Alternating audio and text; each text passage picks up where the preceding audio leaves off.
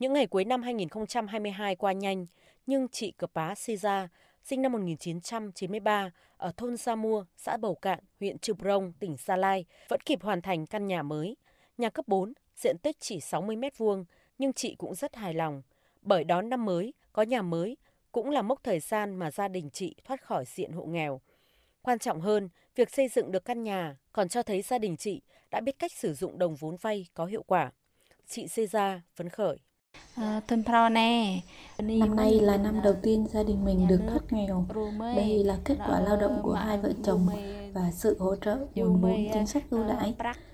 Mình không phải trả ngay mà trả từ từ nên có thể đầu tư chăm sóc cà phê, tăng gia sản xuất. Mình rất vui mừng. thay đổi mới Biết cách sử dụng vốn vay, anh Ruma Bia, sinh năm 1972, ở tổ 6 thị trấn Chư Prong, huyện Chư Prong, cũng đã vui thoát cảnh nghèo. Anh cho biết, lần đầu anh vay vốn là năm 2008, với số tiền chỉ đủ mua một con bò. Thấy chăn nuôi có lãi, lần vay tiếp theo, Roma Bia mạnh sạn vay thêm 30 triệu đồng, rồi 50 triệu đồng để đầu tư chăm sóc cà phê, tạo đàn dê. Bây giờ, nhìn lại hơn chục năm sử dụng đồng vốn vay, anh thấy sự mạnh dạn của mình năm nào đã đem lại kết quả tốt. Trước đó tôi vay 8 triệu để đầu tư mua một con bò và cũng tận dụng được phân bò để chăm bón cây cà phê. Đợt 2 tôi vay thêm 30 triệu để mua phân chăm bón cho cây cà phê tươi tốt và thu hái được mùa. Sau đó tôi trả hết khoản nợ vay trước. Tiếp đó thì ngân hàng cho tôi vay thêm 50 triệu. Một nửa tôi dành mua phân bón, một nửa mua 8 con dê sinh sản nuôi tới bây giờ cũng đã được 20 con rồi. Gia đình chúng tôi rất cảm ơn nhà nước vì đã hỗ trợ nguồn vốn ưu đãi để phát triển kinh tế. Theo thống kê của Ngân hàng Chính sách Xã hội tỉnh Sa Lai, sau 20 năm hoạt động, ngân hàng đã triển khai được mạng lưới điểm giao dịch rộng khắp tới hơn 220 xã trên toàn bộ 17 huyện, thị xã, thành phố tại tỉnh Sa Lai. Cùng với đó là trên 3.300 tổ tiết kiệm và vay vốn, mà tổ trưởng chính là những người uy tín trong thôn, làng với lối tuyên truyền sâu sát, gần gũi và thiết thực. Đây chính là những cánh tay nối dài, giúp cho nguồn vốn ưu đãi của nhà nước đến tận tay người nghèo. Thông qua 17 chương trình tín dụng lớn, đơn vị đã triển khai cho vay trên 225.000 lượt hộ nghèo, cận nghèo, được tiếp cận trên 16.800 tỷ đồng.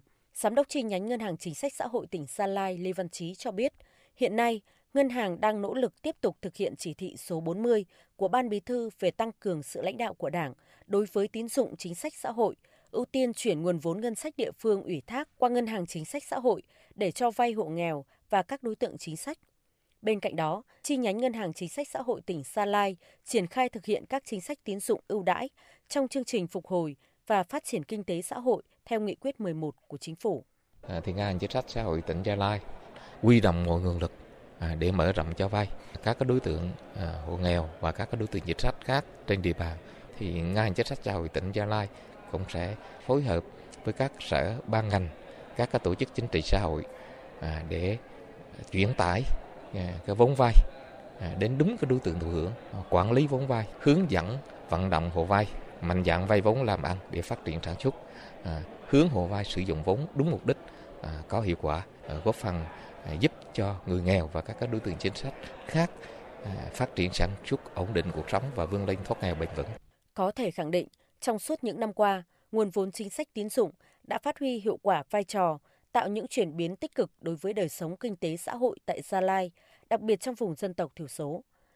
Trong thời gian tới, đây vẫn sẽ tiếp tục là một trong những trụ đỡ để địa phương triển khai hiệu quả chính sách giảm nghèo, xây dựng nông thôn mới, đồng thời là người bạn đồng hành của người nghèo, giúp họ vươn lên trong cuộc sống, tạo dựng tương lai mới, ấm no, hạnh phúc hơn.